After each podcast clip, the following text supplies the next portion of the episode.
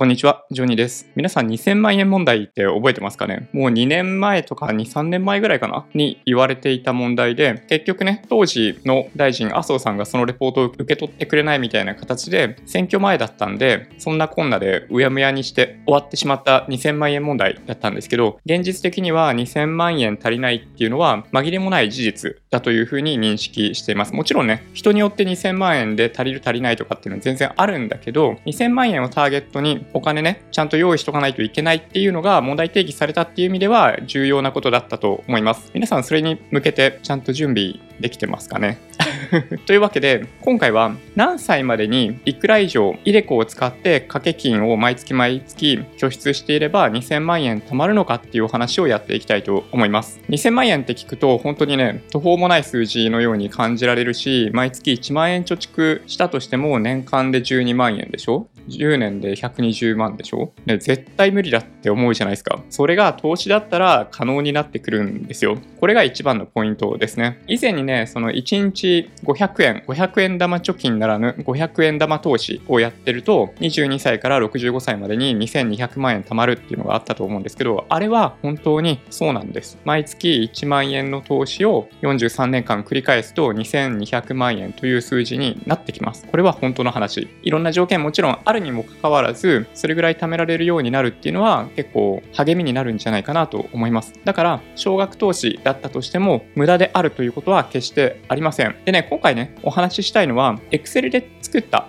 表を見せるわけじゃないんだけど、FV っていう関数があるんですよ。これ皆さんにも覚えてもらいたいんだけど、FV って関数を使うと、平均利回り何パーセントで、毎月、毎年、例えばね、27万6千円投資した場合に、何十年後にいくらになってんのかっていう数字を簡単に計算する関数があります。FV。これを使って2000万円貯めるには、何歳からいくら掛け金を拠出しないといけないのかっていうお話をしていきたいと思います。前提としては、イデコで行くので、まだね、イデコやってないっていう人は、今すぐイデコの申し込み、講座解説やっていただければなと思ってます。結論を言ってきます。若い時に始めれば始めるほど、当たり前ですけど、負担は少ないですね。代表的な例でいくと、20歳で始めた場合、20歳で始めた場合、年間10万円の掛け金、つまり大体、まあ、8000円じゃ足りないけど、9000円、毎月9000円投資しておけば、65歳の時に2000万円超えます。正確に言うと、掛け金が年間10万円で65歳の時に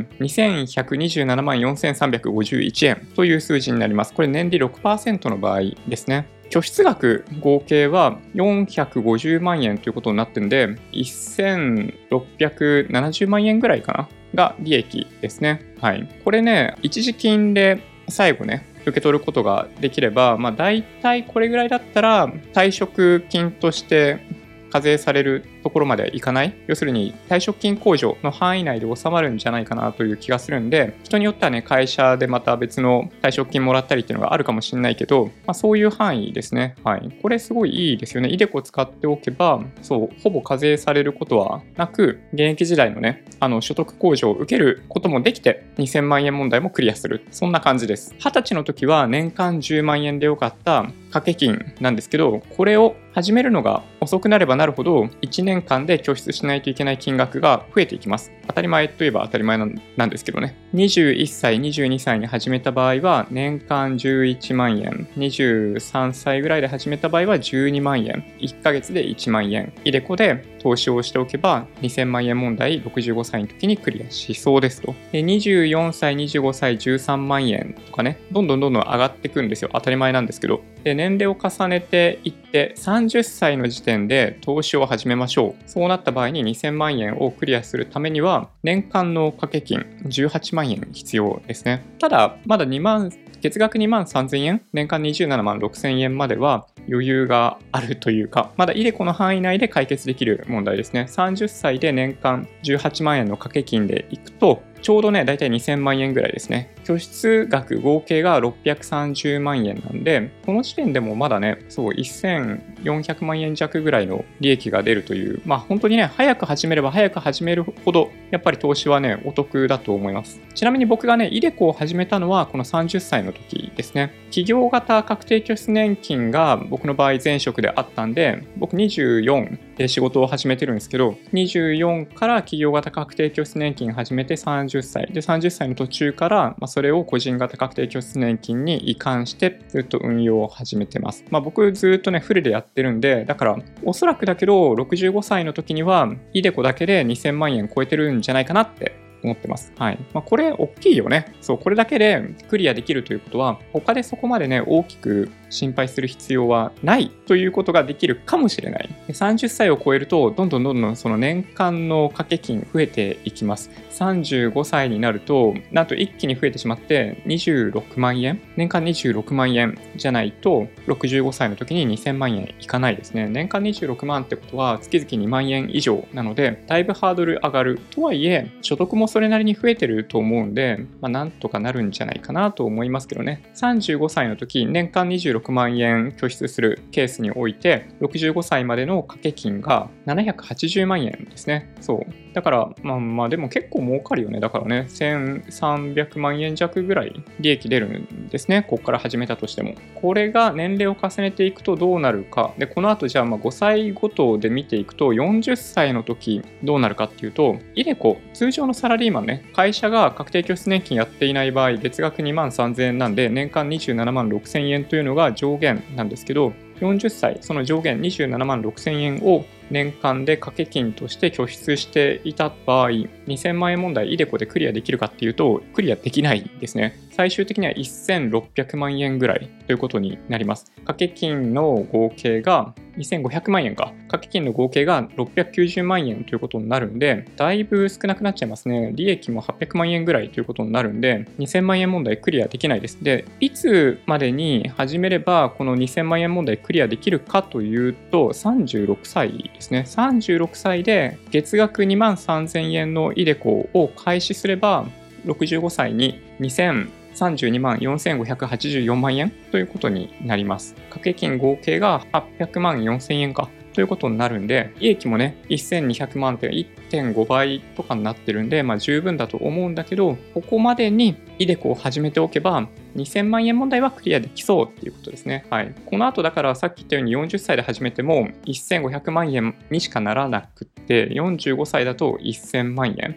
50歳だと600万円みたいな感じになっちゃいますね。はい。なので、投資はね、とにかく早く始めることが重要。若いうち、特にさ、その自己投資という名においてお金じゃんじゃんなんかね、使っていいんだみたいなこと言う人結構いるけど、あれは嘘。完全な嘘で、余っているお金はどんどんどんどん投資に回した方がいいですね。銀行の通帳とか見てさ、まあ、最近通帳発行してないとこ多いからそういう機会ないかもしれないけど、通帳見てニヤニヤするぐらいだったら投資始めろって話。それでね、制度設計もどんどん変わる可能性があると思っていて、イデコは拠出そのものは65歳までだけど、75歳まで運用することができるようになりそうですと、まだ決まってないと思うんだけど、決まってなかったと思うんだけど、75まで運用できるようになるんじゃないかなと思います。今少なくともね、70までは運用できるようになっていたと思うんですよ。で、75歳まで運用できるとなると、またちょっと話としては変わってきて、さっきはね、その36歳までに始めないとダメだよ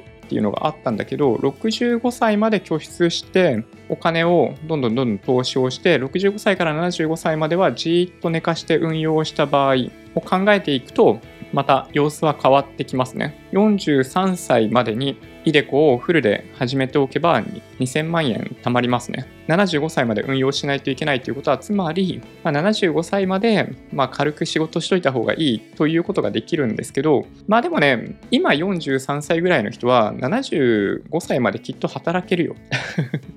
そうだからね、そんなに心配する必要はないと僕自身は思っていて、うん、正直言ってね、もう早く仕事辞めたいっていう、まあ、ファイヤーっていう言葉がね、こんなにも溢れ返ってしまうと、仕事したくない病の人が多くって、まあ、そういう人ほどね、目標達成できないんじゃないかなという気がするんだけど、43歳までにイデコをフルで始めておけば2000万円いく。75歳まで運用すれば、だけどね、うん。まあ、制度がどうなるかっていうのもあるんで、なんとも言えないんだけど、遅かったかみたいな感じにならない方がいいですね。できるだけ早いタイミングでイデコを始めるのが一番いいと思います。イデコがね、どんな制度よりも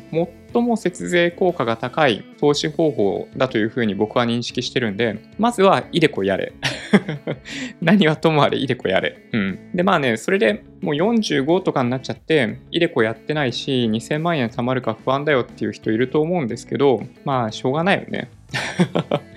あの2000万円貯まってなかったら貯まってなかったで、それなりの生活で、おそらくね、生活水準をそれに合わせてやっていくってことはできるというふうに僕は思ってるんで、ああ、もうダメだみたいになる必要はないですね。うん。住んでるところをもうちょっと田舎にするとかね、生活費ほとんどかかんないようなところに移住するとか、そういうことをやっていけば、あの、老後をやっていけないっていうことはないと僕は思ってます。まあ、生活保護っていうね、まあ、ある種最終手段とかもあったりするんで、あの、本当にね、無理せず、本当に困った時は、まあ、役所にそういう形で相談する、お金を貸してくれる制度とかもあったりするんで、緊急融資制度みたいなのもあったりするんで、まあ、そこまでね、そう過度に心配する必要はないんじゃないかなと思います。これから社会人になるっていう人は、まあ、最初にお話ししたように、早いタイミングで始めれば始めるほど、2000万円なんて余裕だぜ、みたいな状態になれるんで、そう今すぐ確定拠出年金始めてもらえればいいなと思います。会社が確定拠出年金やってんだったら、それにプラスアルファで、え拠出金増やせるかどうかっていうのがまず一つ。掛け金増やせるかどうかっていうのはまず一つ。会社が確定拠出年金やってないんだったら、イデコをできるかどうか確認しましょうと。